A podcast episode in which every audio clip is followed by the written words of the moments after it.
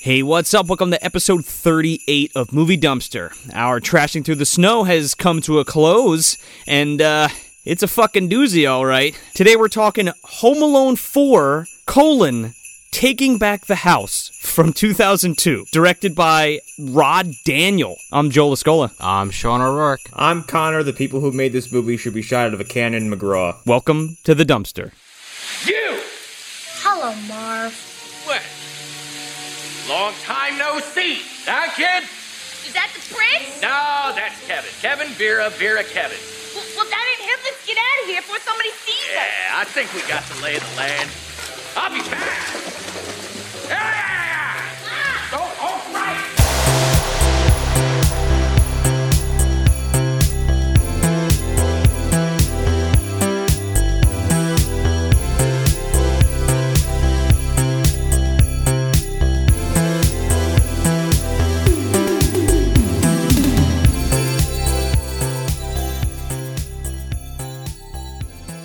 Or, you know, they could be shot out of a custom bar that spins, Connor. You know, like we could do that also. Fucking Young Frankenstein, anyone? Home Alone? Home Alone 2, anyone? Home Alone 3, anyone? Home Alone 3 was more original than this movie. Sure was. At least it wasn't fucking Kevin. Okay, I know last week I said, "Hey, what's the worst movie we watched?" And we bring that up every now and then. Um, and we've we've watched some real trash. Uh, what we haven't watched is something as so utterly soulless and empty and vapid and just completely without inspiration. Um, even movies like The Dark Forest, which, you know what, to the directors and people in that movie, I sincerely apologize if I bother anybody with things I said about that movie. Hear. 'cause At least you guys tried. Uh, Devon's Ghost, you tried. Kurt Wimmer really liked making Equilibrium. I'm sure deep down, Uwe Boll thinks he's making art. Sure, whatever. Um, th- this movie is nothing. This movie is a is a empty vessel. It's like looking at a cadaver waiting for it to do a fucking cartwheel. this movie fucking sucks. Uh, it's pretty fucking terrible. Um, I don't care. Don't give me the excuse that this is made for television because it was for the ABC Family Network. Um, you, you're taking a property. I mean, we've already got Home Alone one and Home Alone two. Um, Macaulay Culkin has waved bye bye a long time ago, and we and we had that new kid for three, which is whatever, you know. But it with this film, Oh, we also had Baby's Day Out. Don't forget Baby's Day Out. Also a Home Alone film. Yes, it also. Oh, yeah, that's right. That's the prequel. But this film, I just don't understand what the fuck these people were thinking. Like, yeah, okay, it's a cash grab, fine. But Jesus Christ. I want people to th- sit and think about when they say that everything in theaters in the current slate and and climate of of major movie releases is just soulless cash grabs because those people have not gazed into the abyss long enough to see what is truly a worthless grab at a at fucking a, a few extra bucks to relaunch a franchise. Darkness has a face, and it's Home Alone 4. Yeah. This movie is so fucking bad. Like, uh, and I, I, I know uh, we're going to get into it, but like, I know we keep reiterating, oh, it sucks, and this movie sucks, and blah, blah, blah, but like, it is something to fucking behold. My jaw was on the fucking floor the whole time. Like, what were they thinking? Like, what? Home Alone, are, the, the two Home Alone movies that everyone remembers are not quote unquote sacred. Like they didn't change film landscape. They didn't. No. They didn't alter the way we make movies. Um, they didn't change anything philosophically or technologically. People liked them. They were successful. End of story. That being said, this movie makes those two movies look sacred. And you couldn't even get little things right. Why the fuck is French Stewart playing Daniel Stern playing Harry as Joe Pesci? Or the fuck is going on there? That is exactly what's happening. You just nailed it. I know what I just said, but I don't get it. It feels like India went and made a Home Alone movie. There's the fucking Baby's Day Out connection. it, it this is like a Bollywood production without the fucking pizzazz and the dance numbers. Without the da- without the the, the bitchin' choreography. uh, the pure flamboyancy of that whole culture. Uh, and what do you what are you left with? This soggy fucking nothing, plain flavored oatmeal. I don't fucking need it. I, I can't even think of I can't even think of a like the most awful thing to say about it because it's just like mind-boggling. So this is supposed to be a sequel to Home Alone 3. For whatever reason, that idea fell apart. It should have been. What the fuck? Daniel Stern was approached to reprise his role in this one, and he said, It's an insult and this is total garbage. As he should have. If Daniel Stern's walking away, you know it's bad. Joe Pesci wasn't offered, probably because no one is uh, it's that much of a fool. Oh, he would have fucking stuffed that script up somebody's ass. Is what would have happened. This movie was supposed to launch a Home Alone TV series, and this film landed on its face so fucking hard the whole thing fell apart. So Kevin McAllister, yes, it's not Macaulay Culkin. It is some other fucking kid, and I don't even care what his name is. Um, Kevin's parents get a divorce, and it's only it's only been a year since they've been separated, and his father ha- is already seeing a new woman, and he's going to marry her. Now it's Christmas. It's a couple days before Christmas, and Kevin is torn between staying with his mother and his shitty sister and brother. Uh, or going to see his father with his new wife in this giant mansion. And the whole thing, the whole plot here is that Kevin goes to f- to see his dad and there, she's expecting some kind of royal family to come and Marv and his wife show up to kidnap the prince for a ransom. Oh, yeah. Yep, basically. Okay. And uh, the McAllisters, who were formerly very wealthy, uh, now have uh, apparently no fucking money. Oh, the broker's a joke. I think that's supposed to be the same house. It ain't the same house. Well, it's totally supposed to be. To call these things houses would be an insult to houses because these aren't these are sound stages that are all dressed to look like different rooms. I, I, I even have to just stop you for a second there and comment on the opening fucking credit roll here. Yeah, yeah, go ahead. Be my guest because I got some words. You know how every Home Alone movie opens with the fucking blue house and you know the, the logo comes in from the front and there's it's slow and there's the music playing. You know the theme. Yeah, the lights click on. This one is just literally the logo. No, nothing remotely sounding like the Home Alone theme, and then it just cuts, and the first fucking name you see is French Stewart, and everybody else is like, and also starring. Like, how is French Stewart your top billed actor? I'm sorry, the guy sucks. And then everybody changed the fucking channel. That's what happened. Well, it's French Stewart was the top billed actor because he was, in fact, the top billed actor in this movie. This movie's full of fucking nobodies. French Stewart is the most recognizable person in the movie. His fucking wife is one of the aliens in Galaxy Quest. I think the one that gets with Monk. Holy shit. Oh my god, she is. This fucking this logo comes in and it's like super fast. Like Sean was saying, like you know, the slow pan, like you know, you have John Williams score over it. It's kind of creepy and kind of playful at the same time, and, and mysterious for a fucking movie about a kid who busts a bunch of fucking uh, uh, robbers in his house. But like, it, it's like pan. It, you know, the original one's like panning over it, and you have like different names coming in and what have you. This one's just like Home Alone Four, French Stewart. It's this like really poorly CGI. Oh. uh, like poorly done CGI version of the logo that looks like shit, I wouldn't even call it CGI. It's a fucking Photoshop action. and it just it just drops in. It's like, here we go, third sequel, and you're like, uh, can I have a minute? Oh, French Stewart, no minute, okay. It- let me tell you something. I was missing John Williams so much. Somebody fucking paid twenty five dollars for this off of fucking Pond Five. This goddamn soundtrack. what is happening? there is literally one song in the middle of the movie, maybe two, maybe two actual songs. Everything else is this royalty free crap. It sounds like it's all ripped from an episode of Barney. Like it's Yeah. all fucking stupid ass, like just baby town music, like burm burm burm. Fucking bebops in the corner on a pair of drums. Yeah. And when you think of Home Alone, you know your mind doesn't immediately go to the score. But then after hearing this, you're like, "What the fuck?" Like, Oh, the music's really good in Home Alone, and, and it's recognizable. and yeah, and it really it really lends itself to the film and makes it better in general.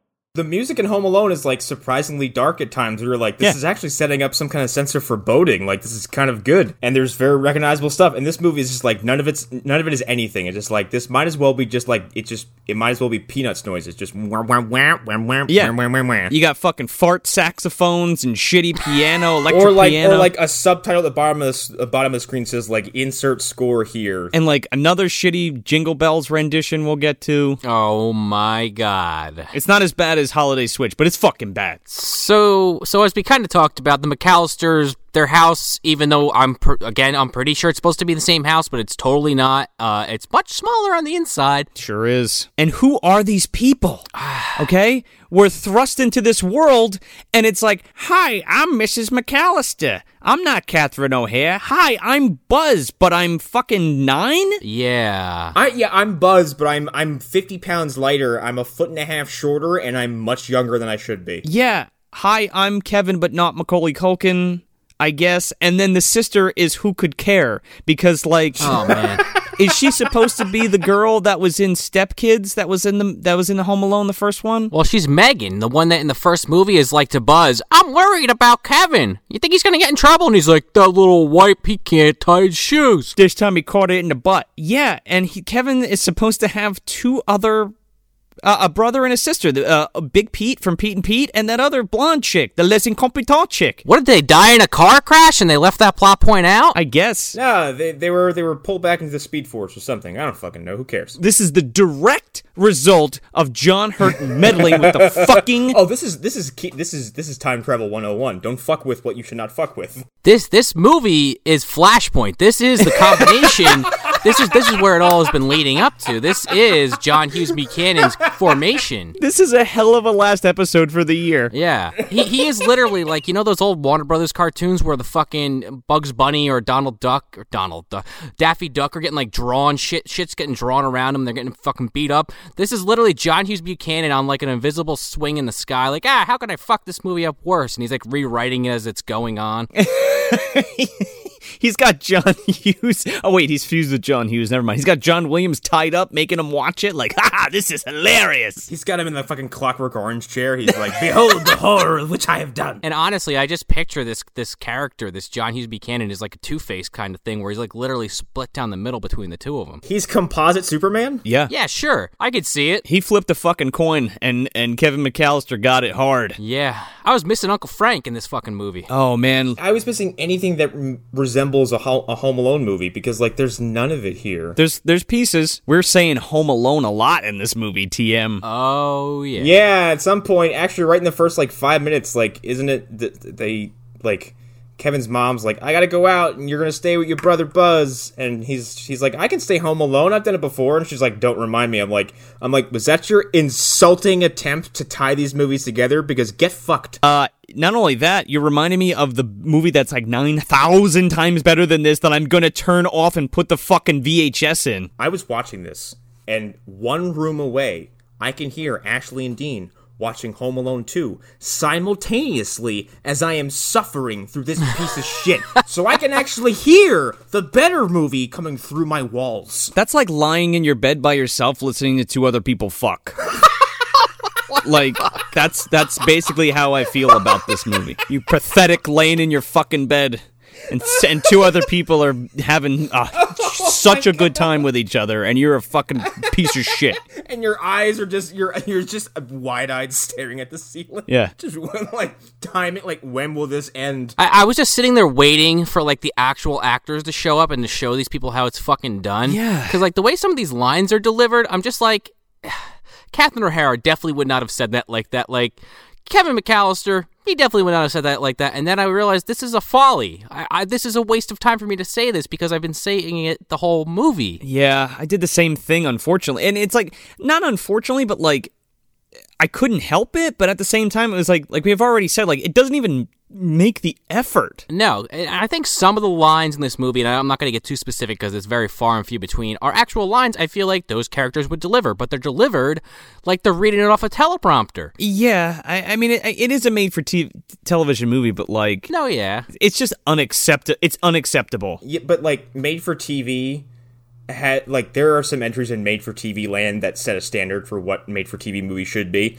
And I'm just gonna go one of my favorites, which is Fire in the Sky. Yeah. Oh, absolutely. Look, look at fucking HBO. HBO is a t- is essentially a TV network that delivers like fucking big budget TV shows. And this movie is like from 2003. Like it's not even from that long ago. no, it, it's it's like it might as well be a couple years ago. You know what I mean? No, and, and the thing that kills me is, and not to say this movie's amazing, but uh, the guy fucking directed Teen Wolf. Yeah. What the fuck with that? not making Teen Wolf out to be this amazing film, but I enjoy that film. No, it's it's enjoyable. It's fun. It's a classic. You know what I mean? It's not fucking Casablanca, but I like it. Another weird Joe Pesci connection with that. Uh, he also directed The Super with Joe Pesci, which is a that might that might be a dumpster movie. Oh my god, I forgot about that film. Oh my god. I, it's all coming back to me. That shit used to run on Showtime like all the time. That was a Comedy Central special back in the late '90s. I don't think I know which one you're which movie you're talking about. Joe Pesci is a super of a fucking uh, uh, apartment building, and he fucking runs it like shit. And a judge basically makes him fucking live there, and it's it's about how oh man, this place really does suck. Man, I'm a piece of shit. It's like a reverse My Cousin Vinny. But back to this movie. Yeah, I was gonna say I wanted to address the the the Marv size elephant in the room. because like when we actually okay, like this is a very very confusing thing because French Stewart is playing Daniel Stern's character Marv. Now, yes, Daniel Stern and Marv and and French Stewart do not look alike in real life. However, in this movie, Marv is dressed and characterized like Harry. But we keep talking about fucking Harry. But we keep talking about Harry, and people keep calling this person Marv, and I'm like, that's not Marv. Ah, I don't care what this movie's telling me. that's not Marv. I don't know, man. I feel like he was playing Marv pretty hard. He just it was just way too over the top, even for fucking Marv. It was way too over the top, and it was, and whoever wrote this made Marv way too smart. I mean, what are we doing here? John Hughes Buchanan, man. Yeah.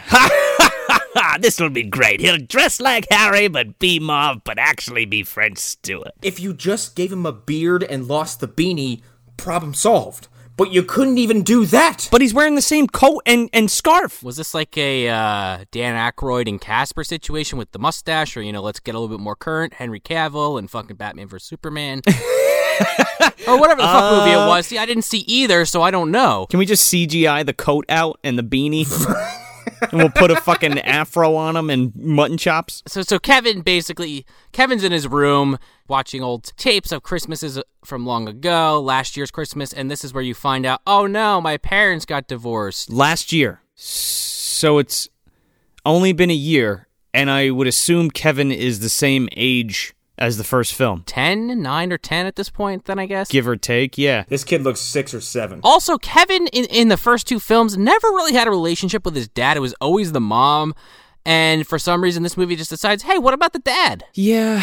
I was like, yeah, that's something else to think about because like his mom was always the one who who made the effort to go fucking search for him, you know, without you know, no stone unturned, like running through New York like a mad woman. Yeah. Um, like having emotional breakdowns, like I think John Heard even says in one of the movies, he's like, ah, he, you know, he's Kevin, he'll be fine. And she's like, are you fucking crazy? Our son's eight. Yeah. and he's home by yeah, himself. exactly, yeah. He almost burned down the fucking garage with the glue gun, making his ornaments out of fish hooks. The new fish hooks. Um, and in this movie, his mother's been reduced to just like a like a sad, tired, like wonderful life makes me cry. I feel like she got plucked out of Holiday Switch. She's a fucking lifetime character.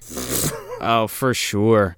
Uh, so Kevin's like, "Oh, Christmas ain't gonna be the same," and his mom's like, "Nope, it's gonna be exactly the same. We're gonna have presents. We're gonna have your two little shithead fucking brother and sisters. It's gonna be great." And he's like, "But not dad." And she's like, "Yeah, well, not dad. That's the only thing." And he's like, "Well, it's a pretty big thing." And she's like, "Yeah, Merry Christmas. Shut up." Kevin's like, what about my other two siblings? She's like, they're locked in the closet. We don't talk about them. Don't you remember?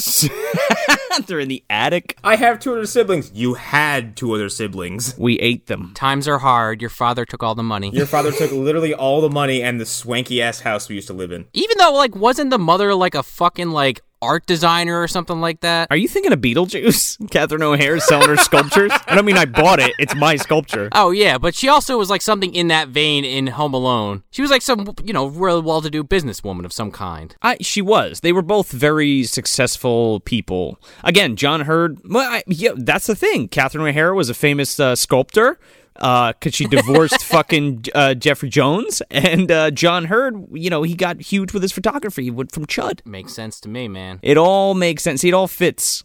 Are you telling me that John Hughes Buchanan plucked uh what's her the uh, Miss Deetz from the Beetlejuice timeline and put her in the Home Alone timeline? Is that what you're telling me? No, she met John Heard of her own accord. That's just that's just that's just the movie's sequentially. That's what happens. Now, keep in mind, we're talking about two different people here, folks. It's John Heard and John Hurt. Yes, John Heard, uh, R.I.P., and John Hurd, R- uh, R.I.P. Actually, but John Heard is the father from Home Alone, and he is uh, the main guy in Chud. Also, the last time I saw him was in Would You Rather. Oh, thank God he was in that because he. I, the last time I saw him was in a Sharknado. Oh no. And I was like, John, I was like, come on, dude, go out with some fucking dignity. So good. I'm glad that he got to uh, share some screen time with uh, Jeffrey Combs. It's pretty fucking good.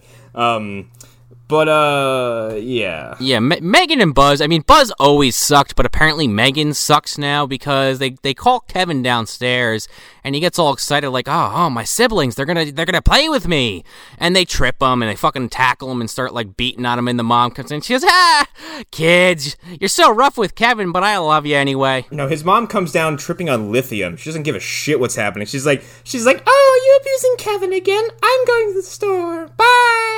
They're like physically abusive instead of like you know they they they gave Kevin a hard time, especially Buzz, but like they're like physically hurting this child. Dude, no, like this whole montage when like Kevin's by himself with Buzz and like Buzz is being like Yeah, you really loused up my night, Kevin. Yeah, like he's he's psychologically bullying this kid. He's like he's preventing him from doing chores. I'm like, this kid sucks. And why isn't he being punished? the thing is, like, his mom is like fully aware that Buzz and Megan are pieces of shit and treat him like garbage, but she doesn't care. No, she thinks it's funny. She's like, well, Kevin, that's what you get for uh, maxing out your dad's credit card that one time. Yeah, oh, yeah. you spent seven hundred and eighty-five dollars on room service. Oh, Buzz even makes a thing. He's like, "Remember that time you fucked up my room?" And I'm like, "No, we don't, because you're not fucking eighteen. How how fucking dare you? You're not seventeen with a fucking tarantula and porn and nudie mags in your fucking chest. Shut up." oh my god, that's right. Buzz was like an adult. Yeah, he was a fucking teenager, man. He was like an older, you know, he was he was he was pushing 20 somewhere, right? Eight- 18, 17, 18? He had to at least be like in high school. Yeah, he was the old I think he's the eldest child of the McAllisters. Yeah, but not like not this like shithead eleven year old. You know what? Fuck me. Uh, just real quick, real uh I just recently realized that Buzz is Rodney Coleman from fucking Little Monsters. Oh yeah. Yeah, but that's crazy to me because Home Alone came out in 89 or was shot in 89, came out in 1990 and Little Monsters was 87. Damn, must have had one hell of a growth spurt. Uh, that's what I'm saying and I never connected the two cuz I'm like he's way too old in his fucking balls. That's I'm like that's what happens with those kid actors. Though. Like that's like that's what The Walking Dead has had like struggles with because like Carl fucking jumps up three years between seasons. like in a second and and I just put that get put that together not too long ago. And anyway, Kevin's dad swings by and knocks on the door and he's like, "Hey, Merry Christmas. Everything's fine. How are you?" And he's talking to the wife. He's like he's like, "Oh, he, you know, they gives his his kids a hug and they they go upstairs or they fuck off into some other room." And he's talking to his wife and he's like he's like, "Hey, uh, you know, uh, I just want to tell you something important." She's like, "You know, I really got to go. I got a business meeting or whatever." And he's like, "Look, it'll take 2 seconds. You ready?" uh, I'm getting married to the woman. And she's like, we've only been separated for eight months. He's like, yeah, I know. It's, a- it's a little quick or whatever, but uh, fuck it. Uh, I'm getting married.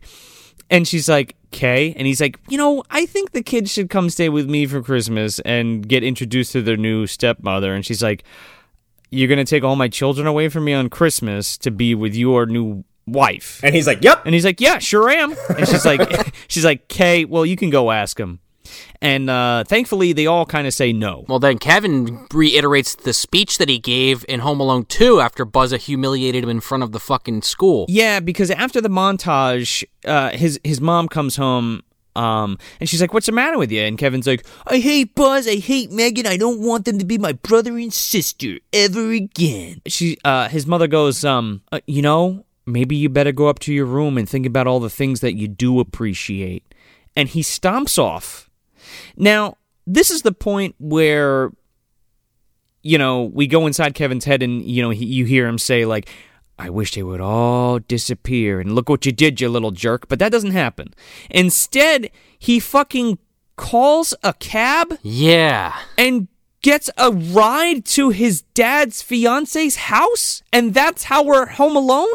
But not really, because he's never actually alone. He's always home alone, quote unquote, with somebody else. He even says that before. He's like, don't leave me home alone with Buzz. And it's like, you're not home alone, you're with Buzz. So this kid, throughout this whole fucking movie, is never left to his own devices in a house that's unoccupied. Also, how does he know to t- where to tell this cab to go if he's never met this woman? I don't know. Go to Natalie's house on the speed, on stat. He's like, oh yes, Miss Natalie, the rich white woman who lives down the street. He pulls his fucking piggy bank out and he gets a ride from this from this Russian cab driver and he's like and he's like he's like, Is this the place? And he's like, Yep, that's it. Giant fucking mansion where my dad's living or whatever.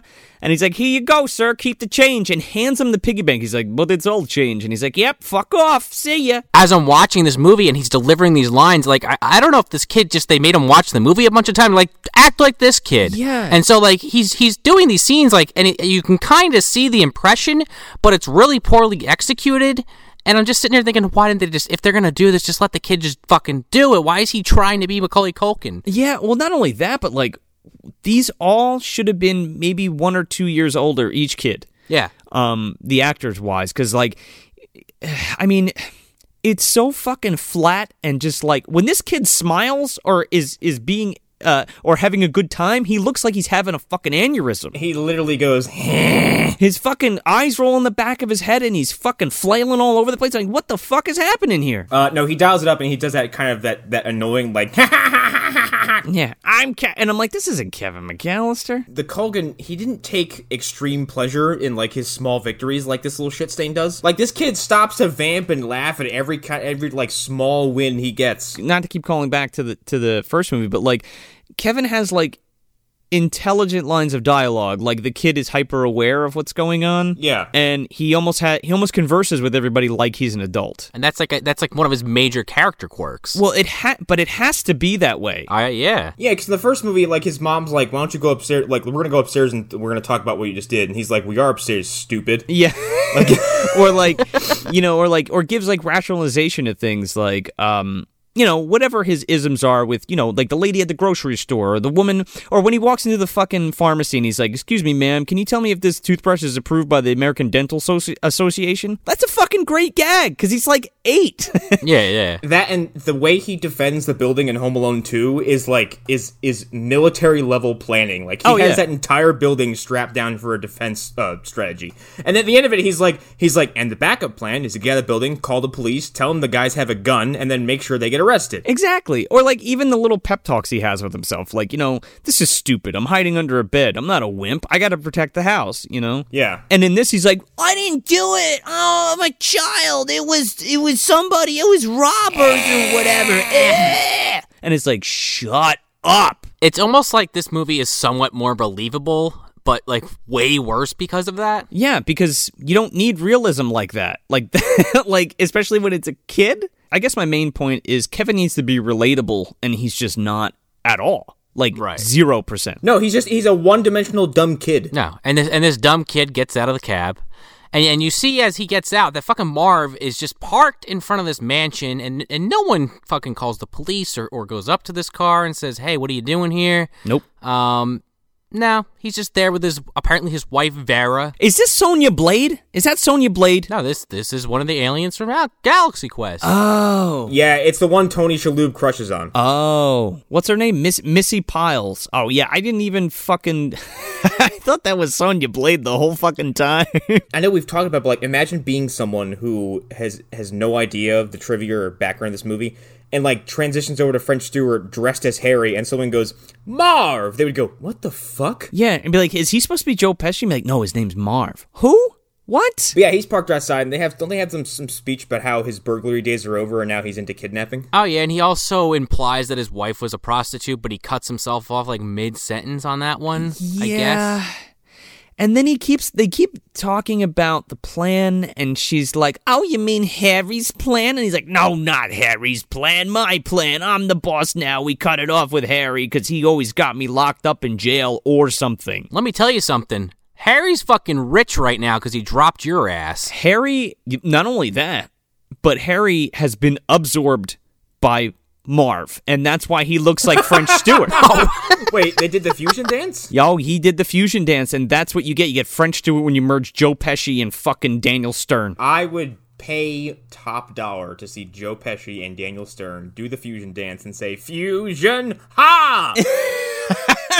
their fingers together. You know, John Hughes Buchanan, they went through this horrible fucking, con- you know, combination. They went through like some acid bath to fucking be combined, and they were like, you know what, we're not gonna make Harry and Marv go through that fucking torture. We're just gonna have them do the fusion dance. It's gonna be nice and clean. But like they miss a step, so it's like the fat version of Gogeta or something like that. That's how you get French Stewart. Yeah, exactly. They took him to fucking Freakland and spread the fucking sludge on him from Elijah C. Skuggs. They they fucking slimed him with Zygrot 24, and he became French Well, no, Stewart. that, well, uh, that's how I think John Hughes Buchanan happened. I, I think French Stewart is just legitimately, you know, fusion dance straight up. But I, you know, I could go for either one of those scenarios. They all sound pretty good to me. Does that mean Vera's married to two men? I was gonna say though, if if if for the sake of argument that uh you know Harry and Marv were put together via Freaked, uh, I'm just assuming Harry is just like on Marv's chest, like you know uh the guy from fucking uh from Total Recall. Oh my god, open your mind to me, Marv. Open your mind to me, Marv. You just hear from his stomach, frickin', fraggin', frickin', fraggin'. Marv, what are you doing, Marv? Marv, get the gun! That's the one, Marv. That's the silver tuna. Harry's got a little arm with a mini pistol like Santa Claus from Christmas that almost wasn't. He's he scratches Marv's ass with his little hand. Oh my god. Jesus Christ, better movie. better fucking movie. Mutant Marv and fucking Harry. Home Alone 6, Rise of the Mutants. I, please, I'll pay for that one. So Harry, uh, Harry, Jesus Christ, Marv. See? See? it might as well be Marv. Marvy, Marv. Marvy. Marv, Marvy Lime. Harv? Harvey Lenchant. Harvey Leachant. Yeah, so he's like talking to his wife and he's like, Yeah, we're gonna go in there and we're gonna steal the prince because the prince is coming or whatever. Is this the first you hear of this like whole royal subplot where he's like, "Yeah, we're gonna kidnap the prince"? I was like, "The prince of who?" Yeah, the prince of the prince of what? And you well, they just they're just like, oh, the royal family, and they never tell you where it is. I mean, it could be fucking India, it could be Africa, it could be Britain. Who fucking knows? The royal family. This movie's MacGuffin. I'm convinced. Yeah, pretty much. It is though because you get faked out like three or four fucking times, and then it actually happens, and you're like, oh, there's the MacGuffin. Yeah, that's this is where they talk about it. He's like, "I'm into burglary now." Oh, He says, "I'm in three words: kidnapping." I was like, The Maltese Falcon physically appears at the end of this movie. So Kevin, he goes up to this fucking mansion. It's like the beginning of the Fresh Prince, and he knocks on the fucking door.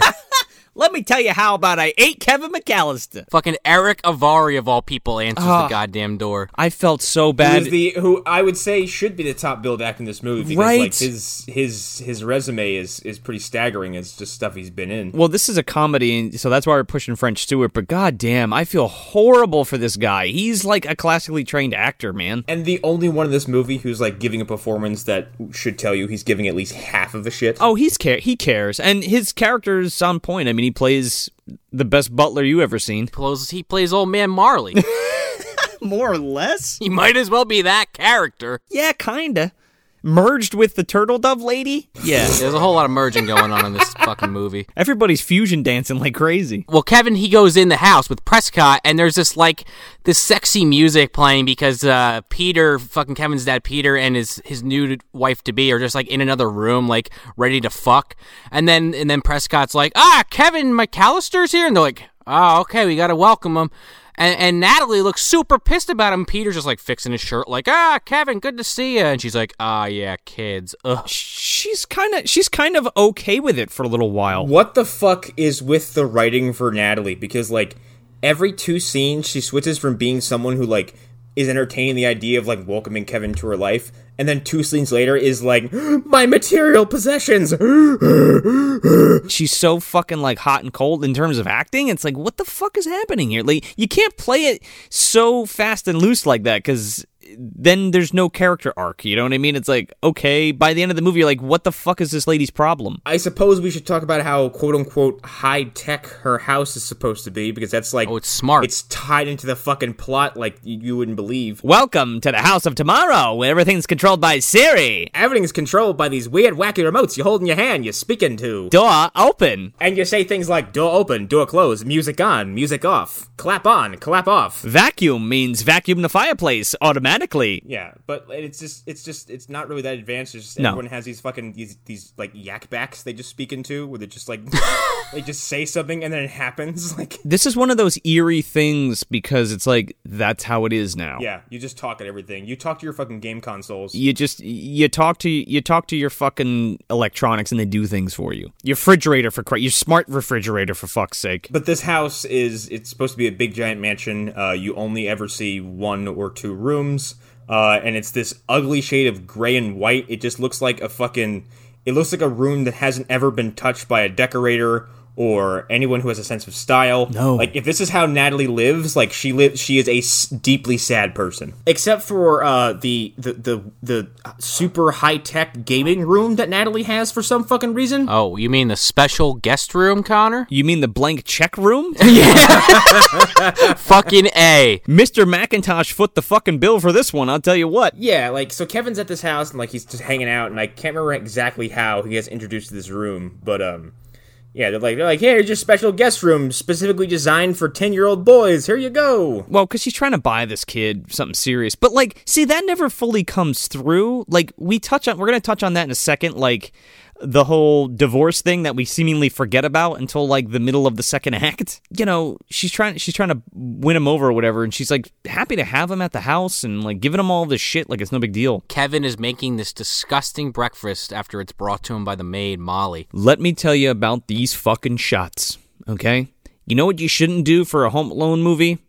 Handheld. Because we're fucking. we're holding this camera and we're fucking rushing up to this little kid in his face when he's screaming and stuffing his fucking mouth full of French toast or whatever the fuck that is, crepes or whatever she made him. And like, we're doing this like a bunch of times throughout the movie with these shitty transitions with like zigzags and shit. Um, it's so fucking amateurish and like totally doesn't fit what we're trying to do here whatsoever. Uh, tonally, it's fucking jarring, man. And the edits, my goodness, I- I- they're appalling. It's fucking abhorrent. Like, ah, shit, we're running out of time. Just take this handy cam and get something. because there's like shots that clearly have like a crane and a dolly or what have you but i feel like those particular shots they just shot everything they could within those rooms in that day like and like throughout the whole movie like different parts of the script in the same fucking room with that equipment because they only had it for a day because everything else I believe it. looks like fucking shoddy as this is a perfect example of shooting things on different days and then your edit gets totally fucked up because somebody didn't put it together right or schedule it right or what have you um and it's like blatantly apparent in this I mean, among a laundry list of other just like production sins, basically is what I'll call them. more or less i mean the only thing that's consistent is the lighting and it's fine Which is it's it's fine because it's just like hey, this movie is one color for ninety minutes. it's just round you know And I, I would also like to point out this is one of many montages, the first of many that we're going to be seeing. Um, because we go from this first montage to him just in front of the Christmas tree, and, and Natalie's talking about, oh, yeah, Santa didn't come yet, but I like to put a few gifts out. Go ahead and open one. And, and Peter's standing like, not the biggest one. And then, of course, that's, you know, what Kevin opens. And it's this. I can only imagine this is not a piece of shit, but to me it looked like a piece of shit. This like styrofoam fucking airplane, remote control airplane. it's pretty cool They give him a gift, and then up Peter and uh, Natalie they got to go to work, so hang out with Prescott. So he he fucking goes up to this butler and annoys the shit out of him for hours. He's like, "Can you make me a milkshake?" hey Prescott, you know how to how, you know how to make a milkshake? And he's like, Jesus fucking Christ, I don't get paid enough for this. Do you know how to stop breathing? Do it. What if I drown? What if I drown him? Would anyone notice?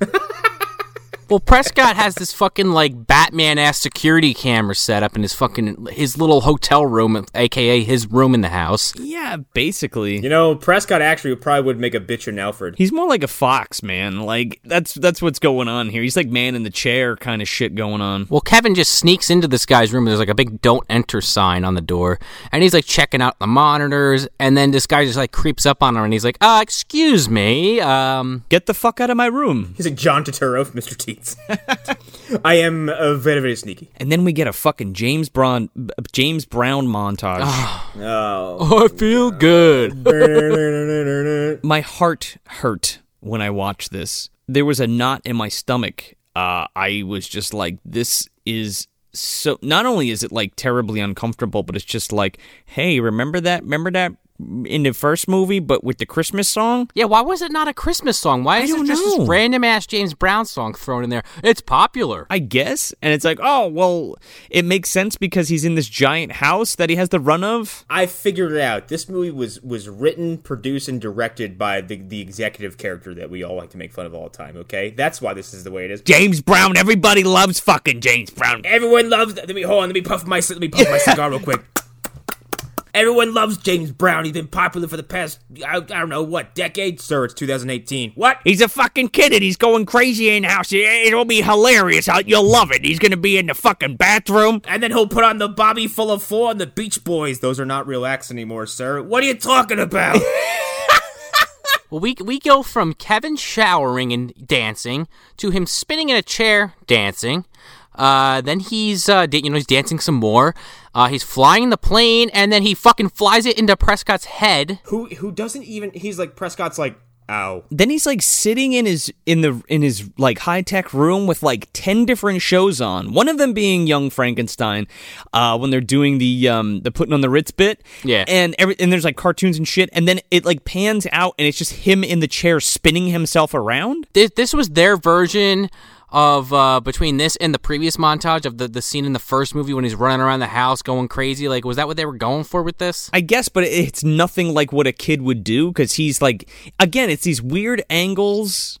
Like most of that stuff is static, and you have Kevin running up the stairs and like running at the Right. camera and running away, or like jumping on the bed eating the popcorn or whatever. And like this kid, uh, again, it looks like he's having a fucking, you know, having a fucking seizure, man. He's like just, he's just like freaking out all over the place. Uh, and it's very, it's very ingenuine and like forced. Like this kid's lip is quivering because he's been smiling forever. You know what I mean? Like that kind of shit. The nerves in my face are really starting to hurt. Uh, Mr. Mr. Rod, uh, can I stop smiling now? You want me to put you in werewolf makeup, kid? Get the fuck out there. We only got you for six hours a day. what do you know about keeping it still? Yeah, have you ever talked to Michael J. Fox? Oh my god. The fuck. Holy shit. We're already there. you get another scene with fucking Marv and, and Vera. And, uh, you know, Marv's going on and on about, I'm the boss. I'm the boss now. Not Harry. Not Harry Lime. Me. And, and Vera's like, okay, yeah, you're the boss. Whatever. The whole movie says that. It's like, okay, what's the joke here? It's not funny. Like, you, you keep reminding me of Joe Pesci, and, like, that's funny. And he's doing, he's, you know, I hate to keep reiterating it, but he's just doing this horrible Daniel Stern impression where, you know, Marv, he kind of talks like this, I guess. Uh, uh, you know, what? at nine o'clock, we're gonna go in there and we're gonna rob the place and we're gonna make the kid not be able to eat his macaroni and cheese, huh? It's like Marv turned up to 11. it's like Marv as a carny, for fuck's sakes. Yeah, like a barker Yeah. But he's still doing like French Stewart isms. with his hands and shit. And his and the squinty eye thing. Well, I feel like, you know, again, uh, no offense to French Stewart. I mean, yeah, maybe offense to French Stewart. I don't think he can help it. I think that's just how he is. That's his acting. When you have a comedian like do an impression of a better comedian, um, Yeah. it's not funny. It doesn't work. No, it doesn't work. And he's also doing this thing where he, like pulls his top lip over his front teeth. I don't think Marv ever did that. Joe Pesci didn't do it either, so that's a French Stewartism. Yeah. Uh, this is when Kevin sees them uh, getting into the house, doesn't he? Oh, yeah, he's got a telescope somehow. Yeah, they're just nonchalantly walking up to the fucking house. It's fucking broad daylight and they just walk up the, the driveway. But they've been sitting in the fucking van like next to the driveway the whole time. for like three days. On like a private road. Like like what? Uh, and that, that, like, this, this really just shines like a, a light in how, like, oddly structured their plan is because it just seems like a, a lot of, like, let's go in and look at the place and then be chased off and then go back and look at the place and then be chased off and then go back and look at the place and then be chased off. And that just repeats itself for the whole film. Maybe there's a reason why Harry was fucking in charge. Yeah. But it works for the first film because it's in a neighborhood. Yeah. And it's an electrician vehicle. Yeah. And everybody in that neighborhood isn't home because they're rich and they're on vacation somewhere else. And this is just a van on, like, the side of a house. Well, it's on the side of the house, like they have a fucking gate, and then like literally to the right of the gate. It's a private driveway, and they're right next to the gate where you per- where you pull into the fucking mansion. Like, what is what? Well, they're marching up, and and fucking Kevin just goes, "Oh my god, it's Marv!" And I'm sitting there thinking, like, I guess they said fucking Marv and Harry in front of him, but like it never really was like a, a formal thing. It was jarring to hear that come out of his mouth. Still, because he's like, he was like, "Oh no, Marv!" I was like, I don't think any of you have ever referred to her by name. No, and you want to know why? That's this is fuck. This doesn't work because it's not Daniel Stern. If it was Kevin, fine. Let's just say it was somebody else besides Macaulay Culkin. But if he sees Marv, that is one of those things. That's like a visual cue. That's visual storytelling. Like you don't need to say it. You know what I mean? Yeah, you know, and even and again, we're doing like endless comparisons, but like in Home Alone two, when he sees him on the street, He just goes, yeah. and Harry lifts his hand to show him the burn mark, it's like you don't have to have any like nothing has to be said there. You know exactly what's happening. Or even like when he just sees them, and and it's just like, oh shit, it's those guys. yeah, Um, so, so yeah, Marv and Vera are walking up, and, and Marv keeps going on about how, you know, like I said, he's the boss, and, you know, oh, what's my number one rule? Always be prepared. And, you know, he keeps going to his wife, and, and she keeps fucking it up, and he, he keeps rolling his eyes, and they uh, they have a key fob, so they get in easily. I don't know how because it just recognize, and it's not like voice um specific. It's just whoever has it can do it. yeah. Literally any clown can grab one of these things and go door open, and it just does. like, what if someone was, like, trying to assassinate this woman, and they got their hands on that? That's, it's like, the, you, you could have the worst fucking assassin in the world, and they'd still get in. What if somebody just wanted to rob the house? Why don't they just rob this house? Uh, why don't they just shoot Kevin and call it a fucking day? Well, that too, because they go upstairs because they're looking for the room that the prince would stay in, oh, yeah. and just happened. It just happens to be this special guest room, because it's the kids' room. That's basically what it is. Yeah, and you have this gag because there's the you know they can open the doors with the with the I'm gonna call it a key fob because I you know it kind of looks like a key fob. I don't know. Fuck it. Yeah. So they have the key fob and they're like open door, and then Kevin's like literally behind the door, so he's like closed door, and it fucking whacks Marv in the face. I, I, I can't call this guy Marv. I'm sorry. It whacks French Stewart in the face. Oh, it's French Stewart, all right. Yeah, and uh, so Kevin runs off into this fucking giant bathroom, I guess. Yeah, like like Kevin like lures him into this fucking this bathroom, which which we saw in the montage is like a this like insane shower that looks like it's more of a car wash than a shower. there's a huge ass bathtub like Connor was just saying, and then there's you know this this this shower off to the side. So for some reason, Kevin fills this bathtub all the way to the top in the matter of about 30 seconds, and uh, hides in the shower where you kind of can't see him. I thought this was going to be get out of here, you little pervert, or I'm going to smack you silly, but it wasn't. Oh, 100%. I but I was waiting for it. I was like, all right, they're going to pull that fucking gag, huh? Uh, it's worse than that. No, yeah, because Kevin somehow managed to pressurize the water in this house in a matter of seconds, uh, and and turns the shower into a fucking fire hose strength weapon. Welcome to the shower of tomorrow, where we got fire hose pressure. Well, not before he sticks his fucking head around the corner and fucking sticks his tongue out and gives them raspberries before doing it. Like, what are you doing, kid? Yeah. Some bad ADR. Like they're not even good. Like "Hey, over here, horse's ass, or anything, anything funny like that. It's just raspberries. Yeah, and like he he attacks him with the shower, which then within less than a minute floods the house. Oh my god. And we've got fucking pratfalls left and right, and fucking French Stewart slipping on his own coattails, and they're falling over each other, and whoop, blah, whoop, blah, blah. Do you know how much this fucking effect cost Probably though. Like to fill this room up with water, and it's so fucking convoluted. Like, This scene is probably why the rest of the film has little to no like home defense hijinks. but you don't need it. Like, keep it simple, stupid. What the fuck are we doing here? Like, I thought I was watching fucking Jumanji for a second. Waiting for a goddamn crocodile to float by. David Alan Grier kicks down the fucking door, and the fucking water comes rushing out. Yeah, like, and so this this whole fucking house floods, and Kevin runs downstairs, and he's against like the door, and then they get washed downstairs. Uh, Marv and uh, fucking Vera get washed downstairs. Where's his Polaroid camera? Yeah, Yeah, and then we have part two of this weird, like, you know, character recognition where Marv gets up and he cleans the water from his eyes. He's like, you! And he's like, Kevin. And he's like, Vera, Kevin, Kevin, Vera. Which makes way less sense than the previous one, because I could almost maybe buy it, because I want to say there's like one or two scenes in the first or second one. They're like, "What do you want to do with him, Marv? I want to bite off his fingers." Like, maybe, maybe, but they never knew his name was Kevin ever. No, why wouldn't they just call him McAllister? They know he's McAllister. Yeah. Hiya, pal. And then, like, after this this first encounter between, like, these two sworn enemies, Marv just gets up and leaves. Yeah, I'll get you later. Wouldn't he strangle him to death? Wouldn't he drown him in the fucking in the, in the four feet of water on the floor? Yeah, like, attack this child, you fucking, you You idiot. And what is he running from? There's nobody around. Marv got a fucking bag of flour dropped on his head. He got electrocuted. He got bricks thrown at him. An iron hit him in the face. His fucking nail went through his foot. Ornaments on his feet. Paint cans. A bar.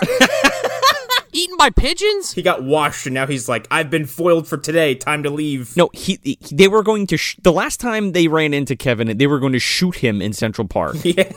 in the face. Shoot him already, Mar- Harry. Shoot him already. Yeah. And he's like, I'm trying, but the fucking goop is on my hands. That is shockingly dark. I like I, every time I think about that when that movie gets brought up, I'm like, they were gonna murder him at the end of that movie. But that's why it works though, because it's like, yeah, this is funny, but like those guys totally want to hurt this kid. yeah, because it's fucking, it's legitimately terrifying too. 'cause You're like, I don't see, like, because you're like, there's no way, he has no escape from this. Like, there's he's he's surrounded, he's outside, he has nothing at his disposal. Pigeons. Yeah, a, Chris, a legitimate like a, like a Christmas miracle is basically what saves him because like he the kindness he gives he shows to others is what comes in and saves him at the end. Well, yeah, that's the moral of the story because it's John Hughes, two turtle doves. Yeah, two but here, but here, French Stewart, like there is no like, there is no like, you little motherfucker. It's just like, well, till next time, Scooby Doo, I'm out of here. I, I would have I would have scoped this place if it weren't for you meddling child. Uh, yeah, next time I see you, Bart, you'll be pushing up daisies. Yeah, like no, Marv just runs out like the back door, I guess, or something. Like, and then Kevin's just standing there. and He's like, he's like, "House, clean yourself up." He's like, "Well, it's worth a shot," and it didn't work. I thought for sure that that fucking house was going to be deflooded. Natalie comes home. She starts fucking hyperventilating, and she's like, ah. Well, this is the point where if I was this woman, I would have just, you know, either strangled the kid or just fucking left and be like, you know what, you, you destroyed my house. Uh, I'm gonna go take a ride. But they don't even entertain the idea that he's like telling them the truth. No. Like, why would he lie about it? Well, she's like, Prescott, where were you doing this? And he's like, I was taking a shit.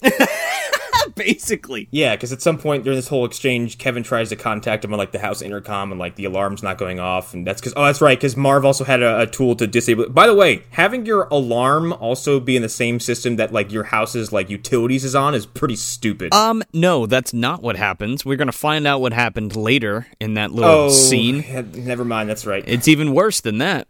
It's even dumber than Marv having the fucking key fob. Yeah, so like Natalie comes in, she's fucking freaking out, and Prescott hands her a paper bag to breathe in because, like, if She anything, of the last theme, the, the theme of the last two months for movies is uh, for us is rich, affluent fuckbags uh, who who get really, really distraught over their stuff getting ruined. Ten minutes later, she's like, "Ah, I have insurance, of course, no problem, even though I have more money than fucking God. yeah, even though in the background your house is literally caving in on itself. Well, that's a lot of fucking water damage, dude.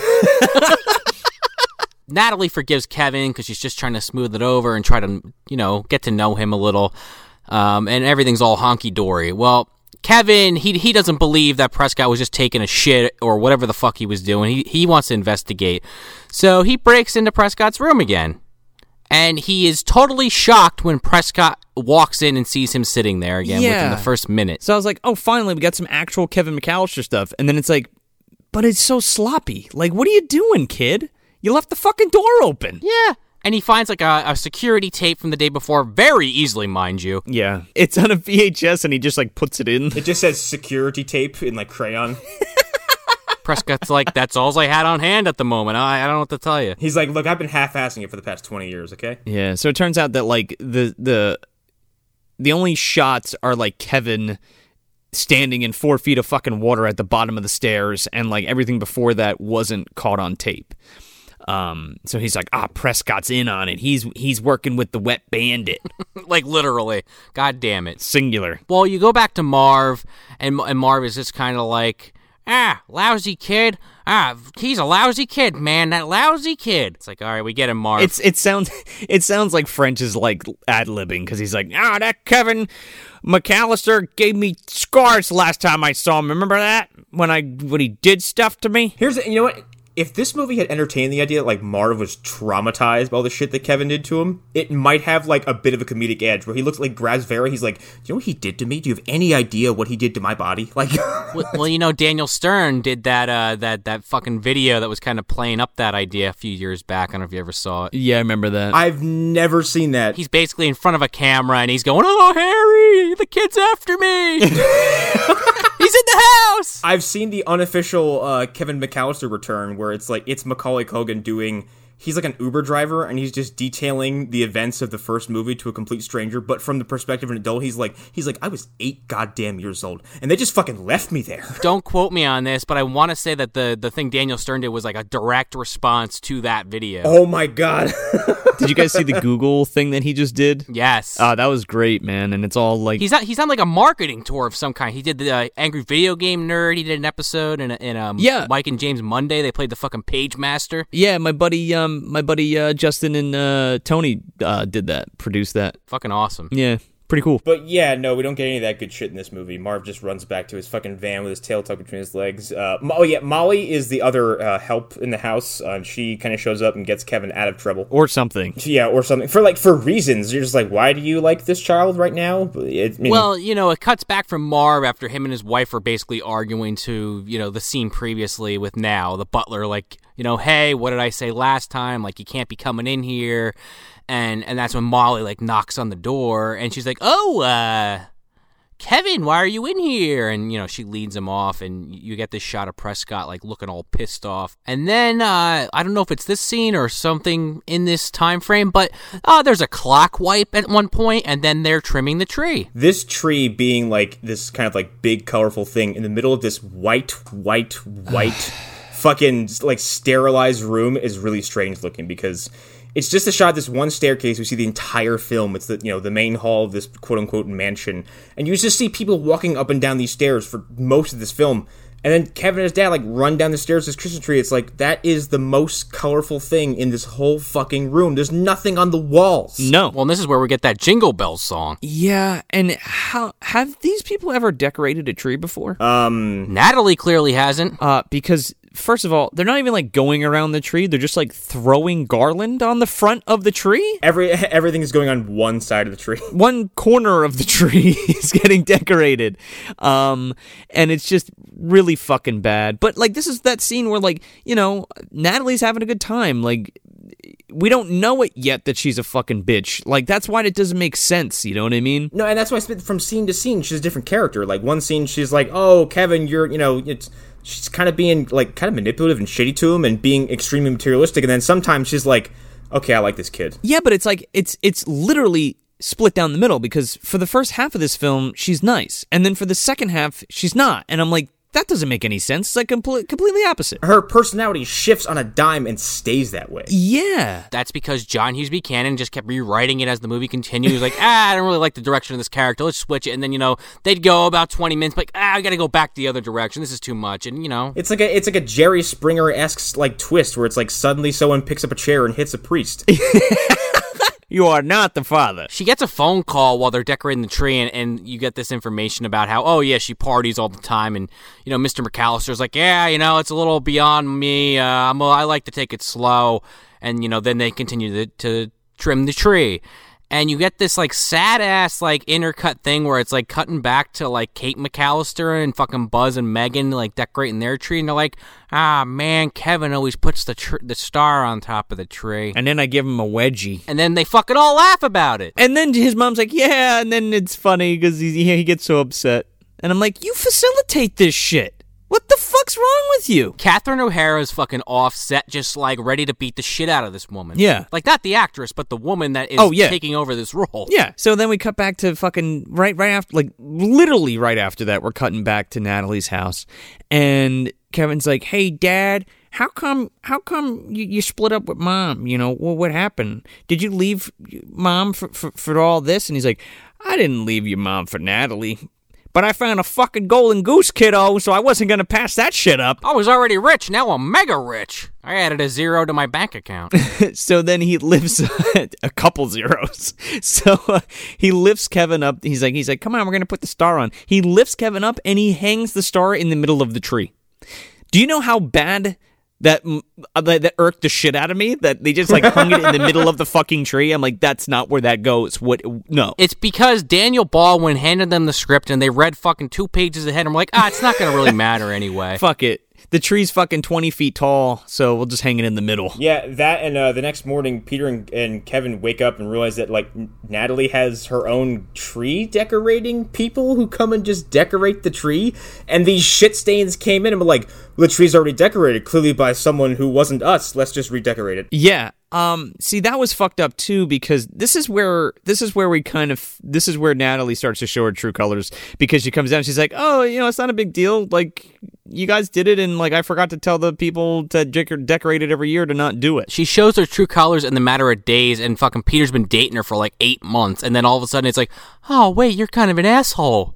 We're about to get married. Yeah, a child is introduced and suddenly she's like, you know what? Fuck all this. Doesn't she say something along those lines? Uh yeah. I guess so. Yeah. She's like, "I love kids, but not your kids. Bye." not not to that extreme, but I think later in the movie, someone I think Peter is like, she's like, you know how much I care about kids. He's like, yeah, you don't care, you just don't care about my kid. I was like, that's a legitimate zinger. Um, I believe uh, Kate uh, also brings like the two siblings to see Kevin, and this is where uh, Kate and Natalie meet, I guess, for the first time. Oh yeah, right after Kevin opens up his fucking spy gear bullshit. Hey, old mom, check out all the new mom stuff I got. Look at this thing that's kind of a callback to one of the other movies, but not really. He looks like he's wearing like a bunch of fucking Nintendo accessories. it looks like he's got a fucking Virtual Boy on. The talk boy was so simple too, and like that was such an effective thing. Like we're adding to the fucking equipment. There's like a headpiece and a fucking gun thing and a fucking satellite dish. it's like a headset that he wears, and then there's some other like little contraptions that come with it that who the fuck knows what they do. But it like can hear things from further away. So he, he hears his mom walk in with fucking Buzz and, and Megan, and he and he hears her say like, "Ah, don't touch anything, kids." And he's like, "Mom!" and he runs up to her. Yeah, there's nothing to touch, by the way. Well, apparently Natalie keeps like you know having mini heart attacks while these kids are here with fuck playing with Kevin's airplane.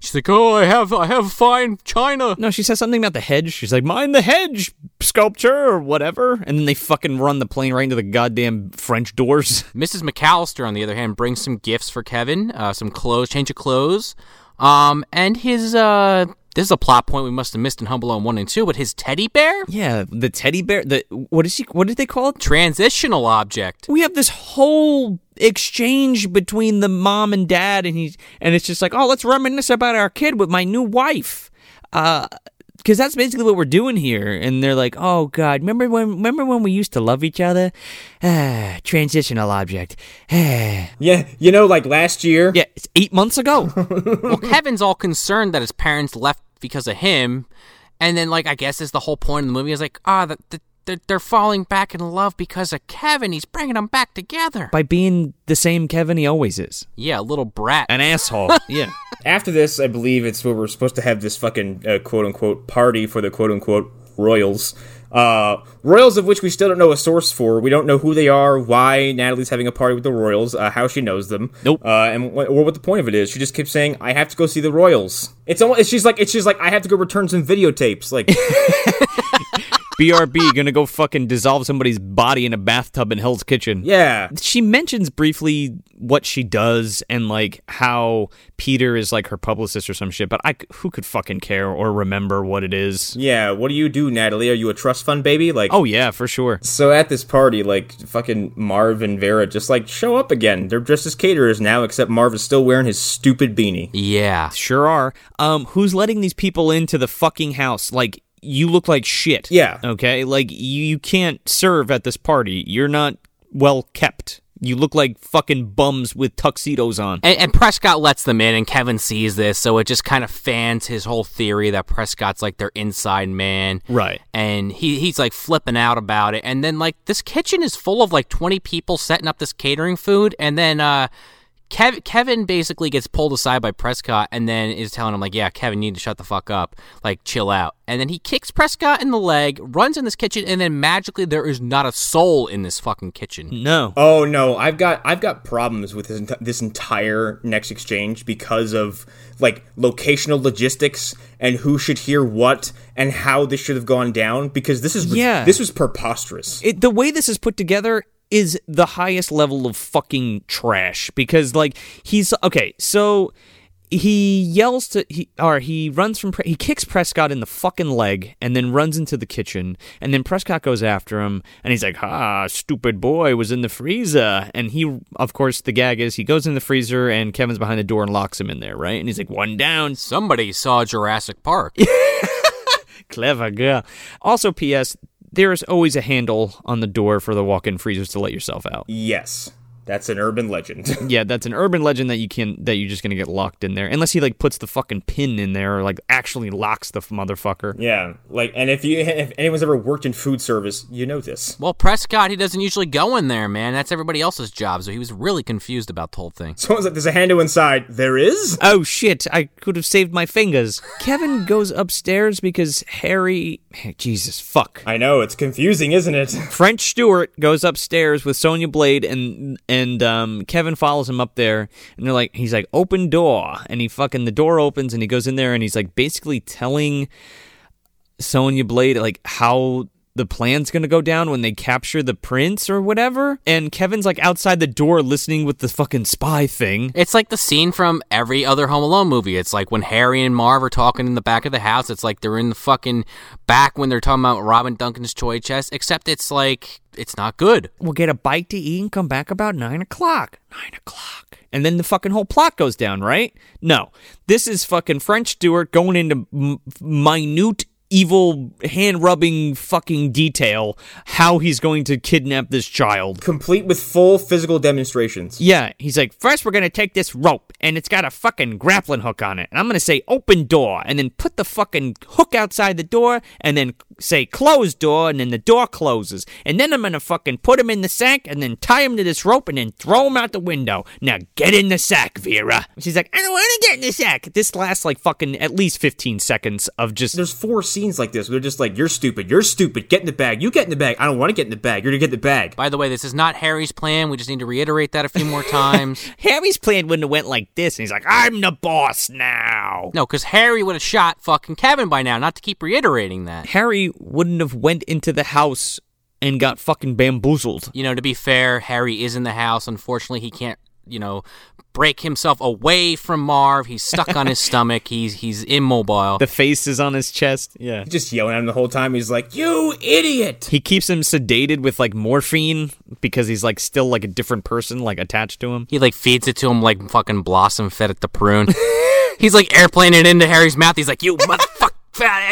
Otherwise, Harry becomes the dominant personality if it doesn't keep him sedated. Exactly. It's like fucking uh, ventriloquist Don Rickles and his fucking ventriloquist dummy hand half brother from Tales from the Crypt. yeah, he's demonstrating this plan. It has Vera climb into the bag, and like it's all supposed to like tie on the idea of, like the door being closed will hold this grappling hook still, so the bag will lower down low enough out this window to drop it into a van or something. Um, so Kevin's outside and he opens the door while this grappling hook is still attached after it's been you know pulled tight. And this actually led to one of the only scenes in the movie that made me have some kind of physical reaction because this was awful. this grappling hook flies straight into French Stewart's butthole. like Scorpion's harpoon thunk. Before he gets it in his ass, though, like he stuffs Vera into this bag, and it looks like he's like hoisting up ten pounds of fucking ground beef in this bag that he tosses out the window. Yeah, it's it suddenly it suddenly changes size from like a full size person just like a bag full of just like laundry or something. It looks like a leg of lamb in that fucking bag. Yeah, like it's, there's like nothing in this bag. I'm supposed to believe it's a person. Um, so then this grappling hook hits him right in the fucking asshole. Um, which then drops the bag, which then propels him against the glass window. Um, which then slowly pulls him through the window outside, where he falls about 20 feet on top of Vera. Yeah, sure does. And then Kevin looks out the window and blows yet another raspberry at them. That's just fucking totally ADR'd, and it sounds it just is stupid. And then he like records them or something. French Stewart gets up and says, "Shut up, you little moron." and then he tells like his wife to get out of the bag, and yeah, he records them like he's got the fucking recorder from the second movie. Yeah. And he's like, "Oh, I'm gonna use this later." And then French Stewart realizes there's a hook in his ass and just falls over Onto the hook. onto the hook and he's like, "I need help." And she's like, "I I could use some help." Cut. You need a trip to the emergency room. That is not coming out with somebody's hand. No. Also, every bone in Vera's body's broken. Oh yeah, she's. Fu- oh, let's come on. She's dead. They're both dead. She's smushed. Marv's been dead. He's a fucking shell of a human.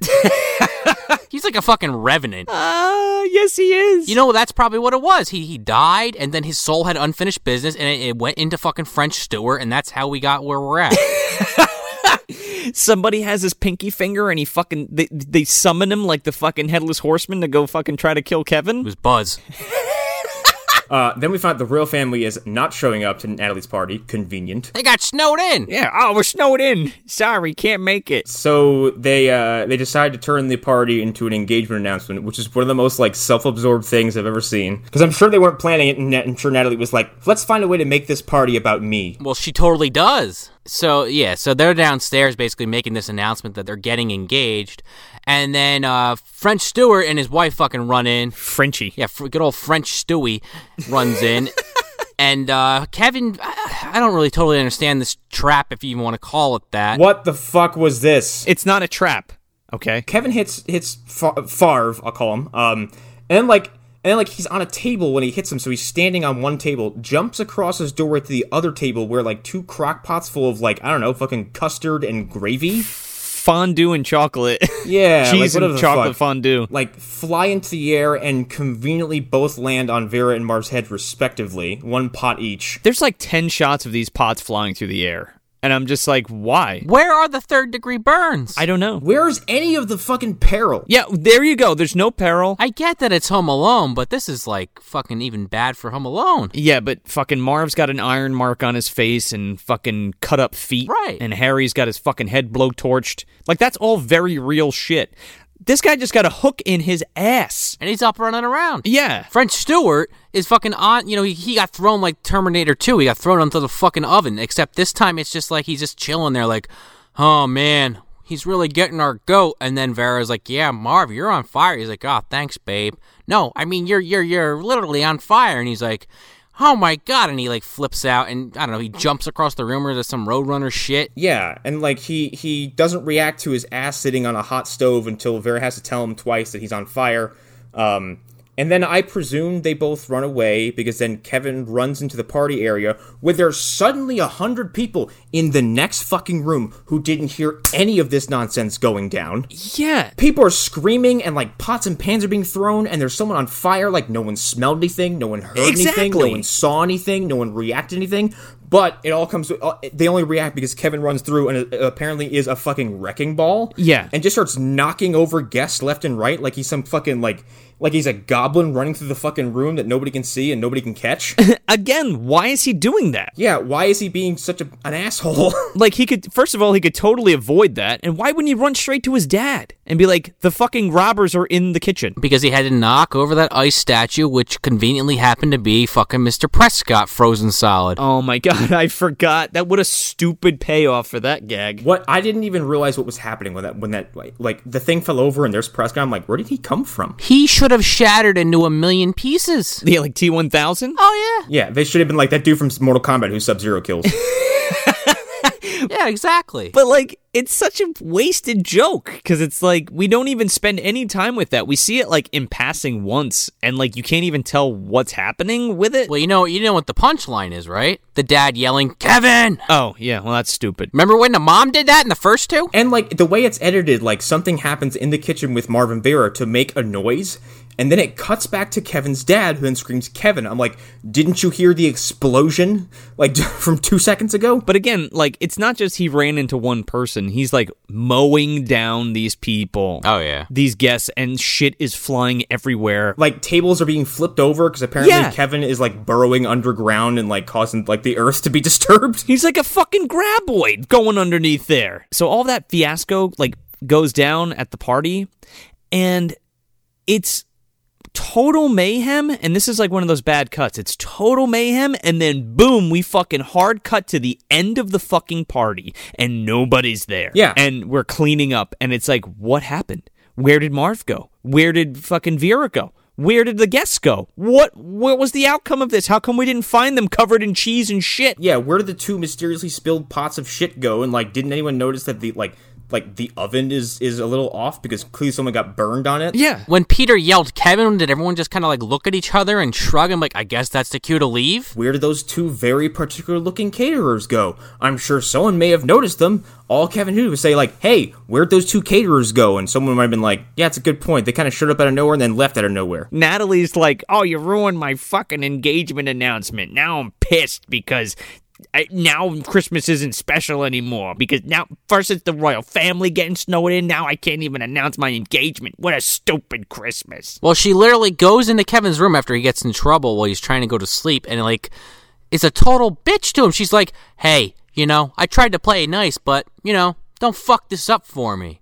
And he just sits there and he's like, "Uh." She goes full fucking Lawanda on his ass. She's like, "You'll be going to boarding school in Baghdad." Kevin's all fucking upset and he and he calls his mom who's like sitting there like putting a tissue to her fucking eye because she's watching It's a Wonderful Life, which you know we talked about previously. We, me and Joe still haven't seen it. Nope. You know he's like, oh, oh, mom, what channel's it on? Channel eight. Oh, I'm gonna put it on. And there's this whole like back and forth about oh they both love It's a Wonderful Life, and the mom's upset that Kevin's not there. They watch it every year. It's tradition. Yeah. So then there's another weird scene of Kevin's dad now watching it, and he's going to Natalie. Ah, yeah, it's it's a family tradition. We watch it every year. And then Natalie has like one of the weirdest like I'm bad speeches ever. She's like, I saw it, I don't need to watch it again. And she goes, I don't understand people who watch movies more than once. I saw it, I remember it, I don't need to watch it again. I cried. I did it, and that was it. like that makes you a robot. Yeah, and he's like, "Well, it's a tradition," and he's like, "Well, let's start some new tradition, like fucking." Kevin's literally that guy you were talking about earlier, uh, Joe. He just has to listen to two people fuck. yeah.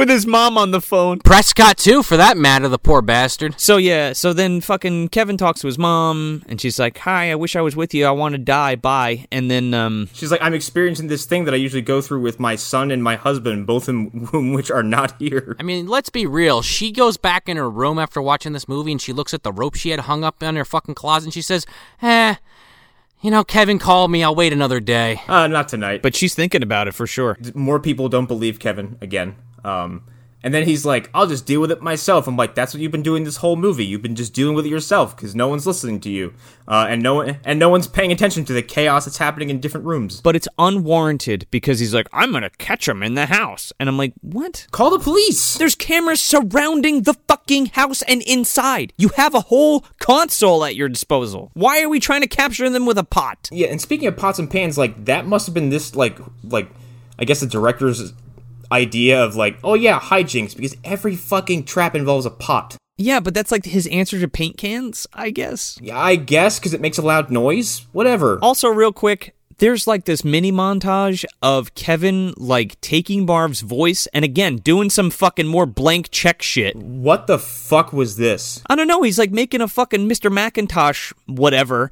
And uh what is this? What is the purpose of this? He's he's taking the audio he recorded from Marv saying like, "Get in the bag, Vera," and like, "You little moron." It's so that they can take the gag from the first movie and I guess the second movie.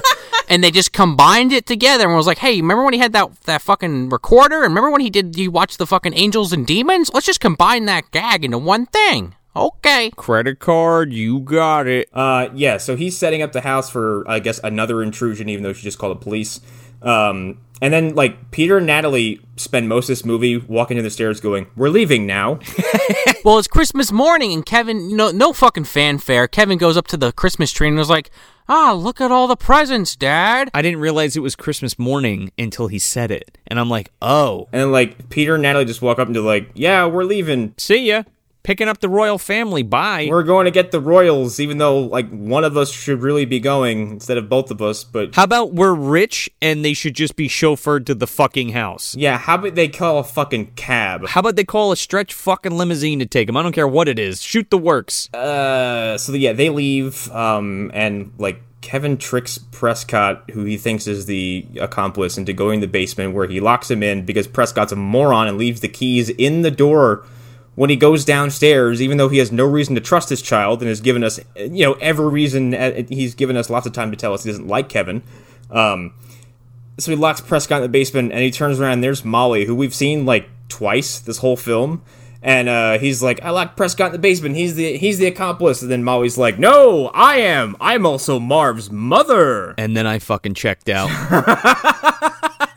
and when she said she was Marv's mom, I paused the movie. I got up and I poured myself some whiskey, and then I sat back down, and then I hit play on the fucking thing because I was like, "You gotta be pulling my fucking dick here." It's such a fucking left field. Like it's not really set up, and they're like of all the of all the ways to like make these guys have some sort of uh, you know inside person or accomplice.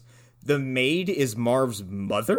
There's literally no fucking motivation for what these people are doing. For how long? Like, has she been there her whole life? She's been there for years. Like, is this a is this a long con? Like, what's the fucking? How does this work? She's basically the doctor that found Fester in Addams family. Yeah, basically, but that's more believable because she just like that woman just shows up and she's like, "Oh yes, my dear son," but like this woman's been there for a while. Yeah, this is your son Fester. Yeah, but like, there's no Addams family fortune to be had. No, there, yeah, there's no reason as to why Molly is the inside person to this house, like, the, or, or like what she has against the royals, or like what she stands to gain from this. Natalie doesn't have like a vault of shit at her home. So it's like, why you again like is this the long con like you're waiting for this royal prince kid to come to kidnap what the fuck are you talking about I've been working with this woman for 15 years, hoping that my son would eventually meander his way over here so we can kidnap the prince of a royal family. couldn't wait for him to get out of jail merge with his partner and come help me Oh, you didn't bring Harry? I did bring Harry. That's disgusting. Close your jacket. why did they break into this house in the first place why were they even there Molly's already there and could probably easily just like kidnap a, a child. Exactly. All of these hijinks that we've been that we've had to watch throughout the the, the whole first half of the movie are like completely null and void because it's like they didn't even fucking need to be there. Why why are we doing that? Yeah, so Molly locks Kevin in the basement and Prescott and Kevin have like a, a, a coming to Jesus moment of like, ah, all right, you're not that bad, and I guess you were right the whole time. And they crack open a bottle of Bordeaux and get fucking shit hammered. Oh my god, I fucking love that. Kevin goes down and the guy's already gone through three bottles. He's like, ah, don't mention this to the missus. Oh come on, Prescott's fucking sucking down some of that fucking sweet vintage. Prescott, you've been down here for four minutes. I know. He's getting soaked for sure. Prescott says to Kevin, "Oh, why did you why did you think I was the the inside man?" He's like, "Yeah, you were always kind of weird to me. You're you're just weird." And he's like, "Huh, okay." Eh, maybe I was. how come you didn't come help me when they were robbing the house or whatever? And he's like, let me let you in on a little secret. I hate my job. And when Miss Natalie bitch goes out for anything, I take a nap. He fucks off whenever she's gone, and he comments on how, "Oh, when I when I looked at the video footage, all I saw was like." Your the aftermath, and I didn't think anything of it. Because Miss Natalie's a bitch and works me to the fucking bone. But Prescott has a cell phone apparently, and this is how they. Oh my god, what the fucking stupid shit. This movie treats cell phones as if they're like a, a brand new advancements in technology. They're like, a cell phone, the answer to all of my problems. And they pull out this fucking flip phone. It was 2002. Let's let's keep that in mind. Kevin's like, can I see that real quick? He's like, sure, here you go. We're stuck in a basement, but fuck it, here you go. And he's like, okay, I'm gonna call my mom. And he calls his mother's house, and Buzz picks up and says some nasty shit to him and then hangs up twice. And then he finally gets through, and his mother picks up the phone, and he's like, Mom, I'm in a basement. But it's all crackly, and she can't hear him. And then the fucking phone dies. Why wouldn't you call the cops? Why are we calling mom? Uh, why wouldn't you call the cops? And um, I know cell phones were lesser quality back then, but like you could tell me two phone calls went through no problem. Third one is choppy as fuck, and then the phone just dies. so that whole that whole exchange is the facilitator to get mom and dad back to the fucking house. That's it. Yeah. And that should but that shouldn't even be a fucking thing because you know what should happen? The fucking cops should come later and then mom and dad come and then everything is wrapped up. That would make sense. Yeah, it's done so like yeah. Kevin calls his mom, who then calls Natalie. Oh no, no, no! Natalie and Pe- she just calls Peter because Natalie and Peter are in the car getting the uh, prince now, and his and his parents, and Peter's like you know doing again his best John Heard fucking impression from when they're on the plane, and he's talking about how he left the coffee maker on. He's like, "Huh, I don't think I forgot anything. That's weird. Kevin didn't, you know, Kevin called and there was static. Huh? I don't think there's a problem." And Molly's like, "Oh, she's with he's with uh Peter. Yeah. Okay, bye." Yeah, because they they they call the house. That's right. Yeah, she calls the house, and then after Molly tells her that, she calls Peter, and Peter's like, "What the fuck are you talking about? Kevin's not here. He's home." And and she's like, "Uh, well that's weird." And he's like, "Ah, "I wouldn't worry about it." And I'm like, "Um, your wife is calling telling you that she just talked to your son at Natalie's house Or tried to. or tried to and he's not there and he's not with you. That's fucking fishy. I mean, eventually he's like, "Oh, I got a bad feeling about this." Yeah, well, you know, because Molly, Molly, when she gets the phone call from Kate McCallister, she hangs up and she goes to fucking French Stewie and, and she says, "Oh, you know, oh, he called his mom, son of a bitch," and then you know, fucking French Stewart, he, he like puts his arms around his wife and his mother, and he's like trying to act cool, and they both like are like, "Get the fuck off of me," and he's like, "Ooh," and he just grabs the cookie jar. Yeah, he's like, "Oh, you want me to go beat him up?" And he's like, and she's like, "Shut the fuck up, you idiot."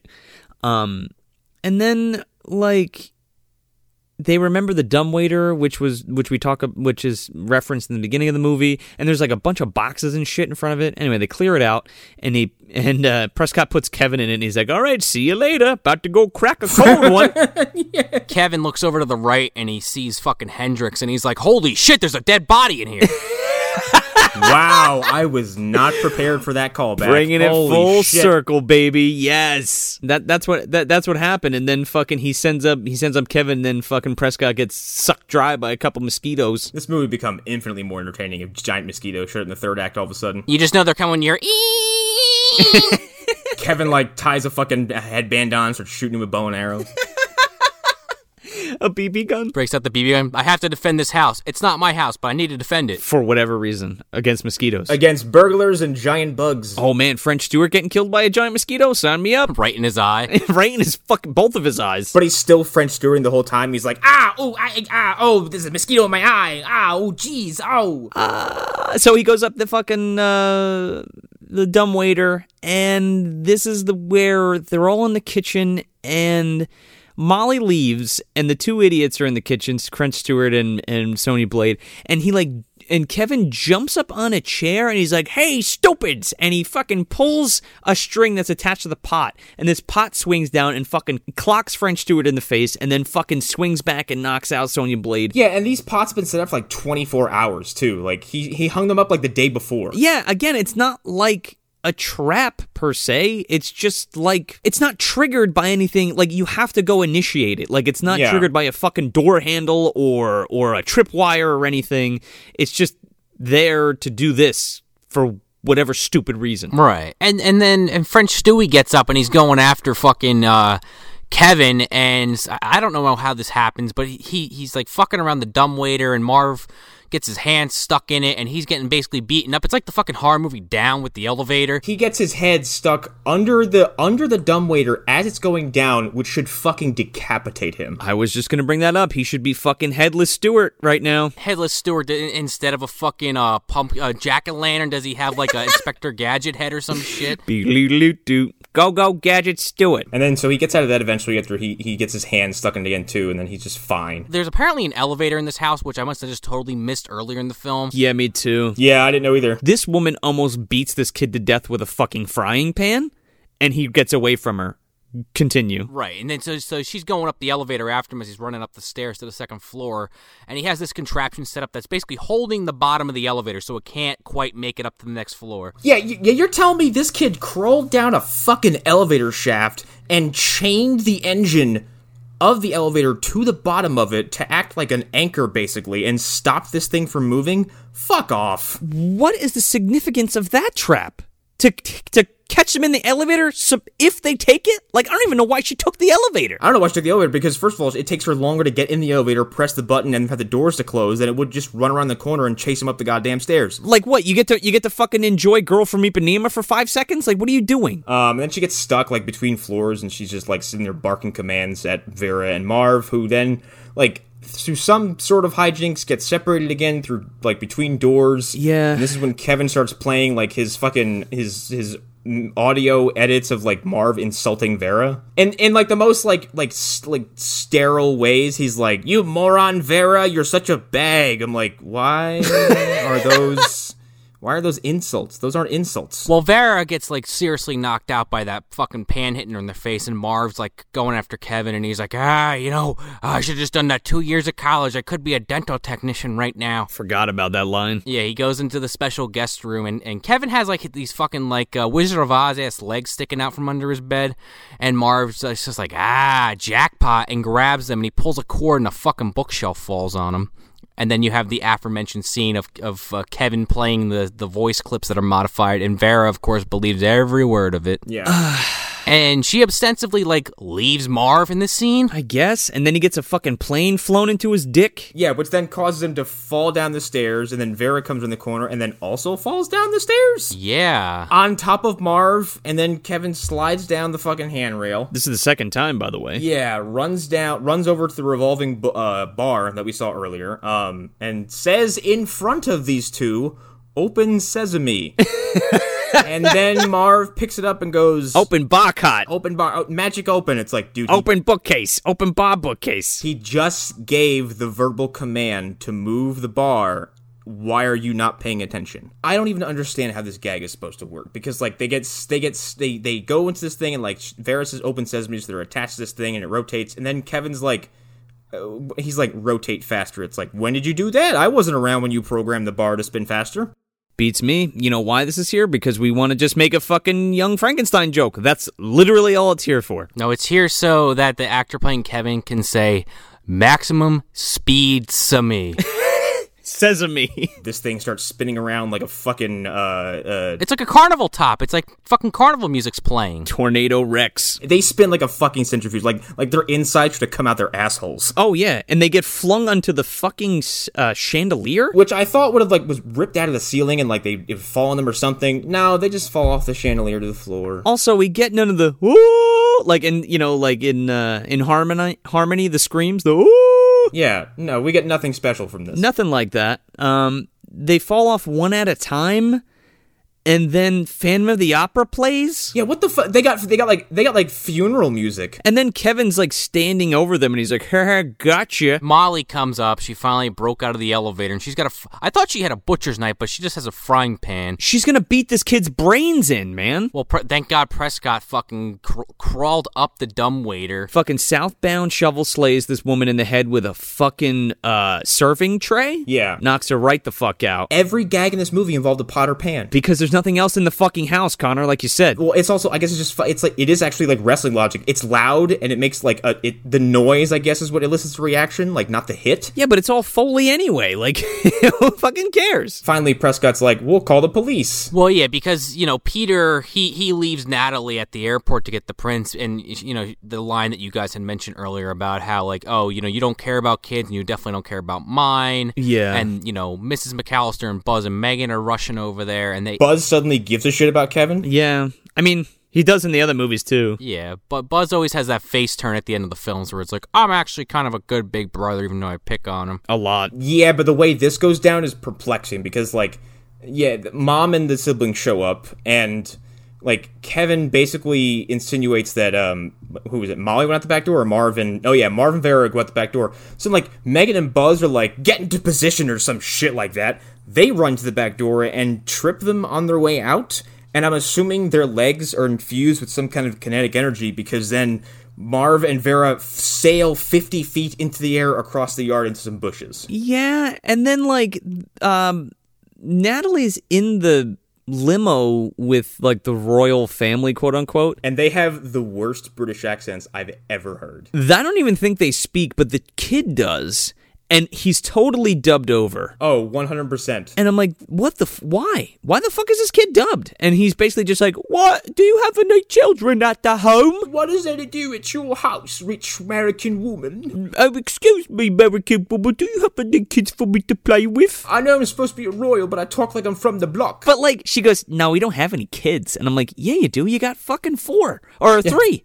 Yeah. Uh, you got three of them. What? What do you? Don't piss off the royal people. You've been waiting for them to come for like five, for like the whole fucking week. Like, why wouldn't you just say yeah and then have them play with the kids? yeah, and then Natalie shows up and sees fucking Marv, Vera, and Molly getting arrested. She's appalled. Yeah, she's like she like can't handle this for some reason. She's having another freak out. It's like shut up, stop! Like crisis averted. Yeah, like you it you literally didn't have to do anything. Yeah. You're just standing there. You lost nothing. Like, Yeah, literally zero. You lost nothing. Well, she did lose something because Prescott, after talking with Kevin earlier in the movie, hands in his resignation because fuck you, bitch. He sure does.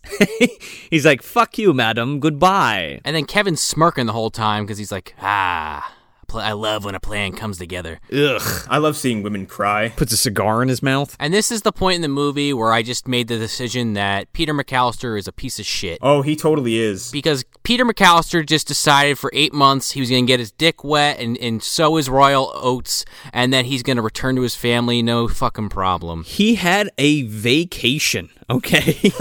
this this man was like, "Fuck you, family. I'm going to live it up in the fucking mansion with the fucking hot duchess or whatever." Uh, cuz he's fucking this lady left and right and just spending her money like nobody's business. And then he's like, "You know what? I love my wife. Bye." And then they just get back together. Yeah, and then Natalie has like a fucking emotional breakdown, and Prescott hands her a paper bag again. Ha ha ha. And then Kevin's like, "Come on, royal family, you want to spend your Christmas with us?" And they're like, "Oh boy, do we?" Yeah, oh, do you what? Yes. and they just presumably used Natalie's house to have Christmas in. Uh, and then and then uh, and then the the closing credits drop kick us in the face, and the movie's just fucking over. Like, Well, Not no, even. no, you missed no, the best no, part, man. oh, I forgot. What, what was? Music on. Snowfall. Oh, uh, Uh, go go gadget snow, and then the fucking starts snowing outside. And then I said, fuck me, because this movie is so bad in so many ways, and it shits on the memory of Home Alone 1 and 2. Home Alone 3, eh, a lot of people don't like it, but it respects the originals. I would sit there and I would marathon Home Alone three before I ever put myself through this movie again. Oh yeah, it can't be that bad, right? And and like and Home Alone three, like I saw Home Alone three in theaters for someone's birthday when I was little, and like I haven't seen it since, but I certainly remember there being a lot more happening in that movie than this one. Like, yeah, the plot is stupid, Yeah. but like at some point, like three Russian terrorists get flung off a house onto a fucking a frozen pool.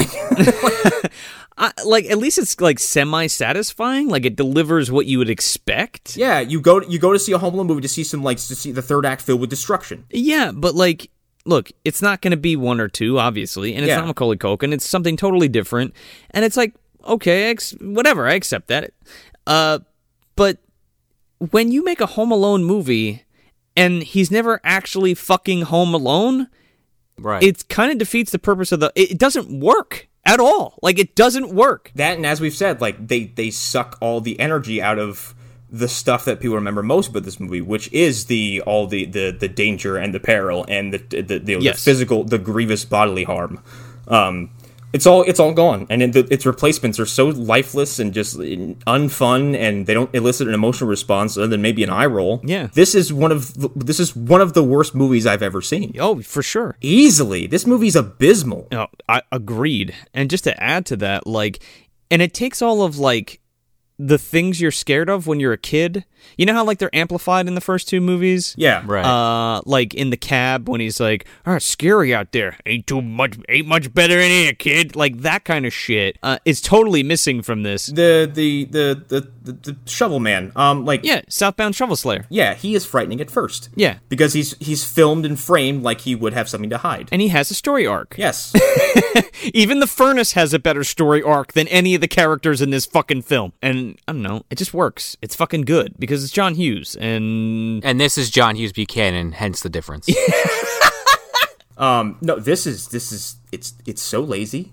Um it's as I've said uninspired and it, it is there to serve a singular purpose, which is certainly not to be entertaining, but it was a back like I said, it was a backdoor pilot for a TV series, which I imagine would have sucked. well, it's like you had Erick Avari for the movie. He sure as fuck wasn't doing the show. Yeah, like, and if this was the tone you were setting for a TV show, this show would have tanked so fucking hard. how do you make a series out of Home Alone? Yeah, and like, what what is what is the series going to be about? Is uh, Kevin going to be continuously defending his home from an from an army of burglars, or is just Marv just going to keep fucking coming back and getting getting bamboozled. I think you just called it. It- Like every night though? Every episode, Marv, I broke out again. We're going out to the fucking Grand Ole Opry. Kevin, don't destroy the house again for the third time this week. I won't. So where what what presents do we have under the tree, guys? Uh, I went to open a box and it looked nice, and then I opened it and there was nothing in there. Air. That's about as bad as it gets. Yeah, I got a, I got a fucking empty box. Like not even, not, you know, it's like air, but it's like a fart like in there. That's exactly what it is. I opened a box and someone's two day old fart was in there waiting for me and just hits me in the face. and I was like, not only is this lame and uninspired, but I got nothing out of it. Thanks. This is um this is like a bird cage. And then when I unwrap it, there's a dead bird inside on Christmas Day. Oh, we forgot to take the bird out. forgot to feed the bird. um, it, it it's one of those things where it's like it looks like something familiar on the outside, or oh, this could be good. Like I I know what that is. I know what that's in there. And then you take up the paper, you're like, nope, that's not what I was expecting at all. Because goddamn, it's the polar opposite.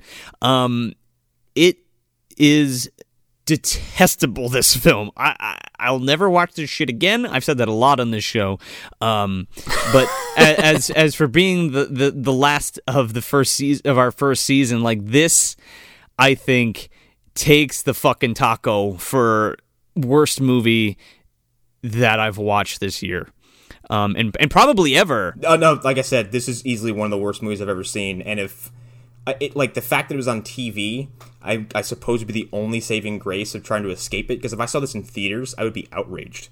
Um, but like it's but the fact that it was on TV means people had the ability to go, nah, fuck this, and just turn it off. could you imagine the the kind of backlash this would have gotten if people had to pay to go see this in theaters Oh my god, this would have been one of those movies you hear, uh, you see in like a headline where it raked in like an embarrassingly low amount of money, where it's like it made like two hundred thousand dollars for a national release. didn't even break even Yeah, like it just loses so much money. It just lost so much money like and apparently there's a fucking home alone 5 Yeah, the holiday heist. i know that one of you fuckers is gonna make us do it next year it's got malcolm mcdowell in it like I- I'm going to put a little bit of a spin on my answer because it's not necessarily a gift under the Christmas tree, but it is the uh, you know it's the proverbial Christmas pie. You know your apple pie, but it's like the apple pie that great grandma used to make, and now like a okay, a little food gift it's it's a food gift, but it's you know great grandma's recipe, but someone's never made it before, and they just they only have like half the recipe, and you know it, And grandma's been dead for years. yeah, and it was written in Italian and it's been translated to English, and you know they really try, but they just totally shit the bed on it. they use salt instead of sugar Exactly. So you take a bite of this thing, and it's just you're thinking, man, this is like my great grandma's pie. I, my- you know, my mom used to make it, my grandma used to make it, and then you know your cousin makes it, and it's a piece of shit, and you're just you're sitting there scratching your head, like, what? Where did it go wrong? Like that's what this movie is. It's it's. I can't even say it's with good intentions. Like this analogy, I, I can picture has good intentions. I don't know if this movie even had that going for it, but we'll we'll say it's a Christmas pie. Um, that's just not. You throw it right in the trash. You take one bite and, and you spit it out, and, and you don't even feed it to the dog. It goes right in the garbage can. Oof. Ain't that the fucking truth? So that's it. That's Home Alone 4, colon, Taking Back the House from 2002, directed by Rod Daniel. So yeah, this is our last episode for this season for this year, and um, you know we really appreciate everybody who's been listening to the show, and you know we hope you like it, and we'll be back next year in the shiny new year. Hopefully not Rudolph's shiny new year. Oh my god! Talk about a piece of shit that is. and uh, we're gonna take a little break for for a few weeks while uh, the holiday passes and new and the new year comes. This little show has one given me a brand new perspective on what like it really means to suffer through a bad movie, which I think, which I hadn't like I hadn't been put. I hadn't been putting myself through it in a long time, just because I just hadn't really had the motivation to. Um, but it is, it's especially funny when I see people get extra hyperbolic on the internet or in person. When they say like, "Oh man, you know, what was the worst movie I ever saw." It was what Inception. It's like, dude, re- like that's the worst. Do you have any idea what's out there? Like that's the worst film you've ever seen. No, they don't. Uh, that and it's it's nice and warm and cozy for me because this is just all it's remembering how much I loved growing up on Mystery Science Theater and having a father who uh, was kind of cultivating the appreciation for like B movies and stuff by he would go to the video store and bring me home like uh, Creature from the Black Lagoon, Night of the Living Dead. I think he he helped me discover Return of the Living Dead, uh, stuff like that. And he was the one who got me onto Mystery Science Theater. So yeah, this this show is this whole first season's been very cozy for me. It's also given me the chance to like go back and revisit movies like Equilibrium, which I've said before. Um, which like rediscovering that through adult eyes was really interesting because suddenly I was like, this movie is actually really ambitious and not as terrible as I thought. Um, it's still filled with silly shit, but it's really fun to talk about. Absolutely. And I feel like I feel like maybe some of the listeners or some people who see this from the outside are like, "Oh, that's a fucking podcast that makes fun of movies." Well, yeah, we kind of do. We we do. Uh, but, you know, we're just trying to it's a comedy show. Like it's a comedy podcast, and and we're we're talking about films that We're trying to take the piss out of them. Yeah, li- listen, I, I like to make fun of everything. I guess what I'm trying to say is we're not as jaded as you might suspect. Yeah, no, no, I actually want to get out in front of that because like I still have friends who are still convinced that I just hate everything. I'm like, I really don't though. Yeah. Like I really I I get excited about almost everything, but it's just that things are consistently disappointing at times. Maybe there's a trend or something, but also like I'm still investing time and energy into it, and even if I'm pooping on Batman vs Superman for the umpteenth time,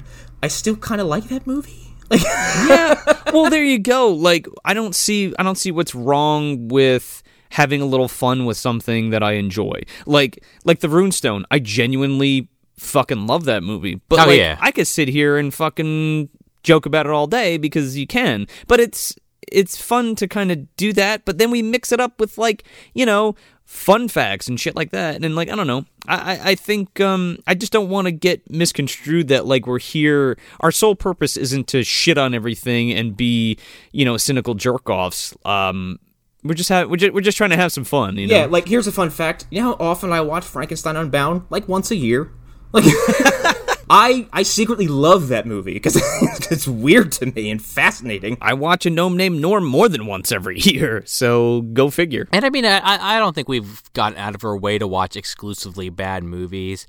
Um, you know, we, we kind of like a little bit of behind the scenes here, lifting the, the proverbial curtain. But it's like, you know, between the three of us, we kind of go back and forth on like what each person's kind of thinking for a movie before we actually land on one. And I, I think the majority of the movies, I, f- I- I feel like, you know, maybe I'm wrong about this. I haven't, you know, gone back and done like, you know, counted every single movie, but I feel like the majority of the ones that we watch we did like, and then there's just like a handful of really bad ones, and then there's like in the middle, there's a few that are just like okay.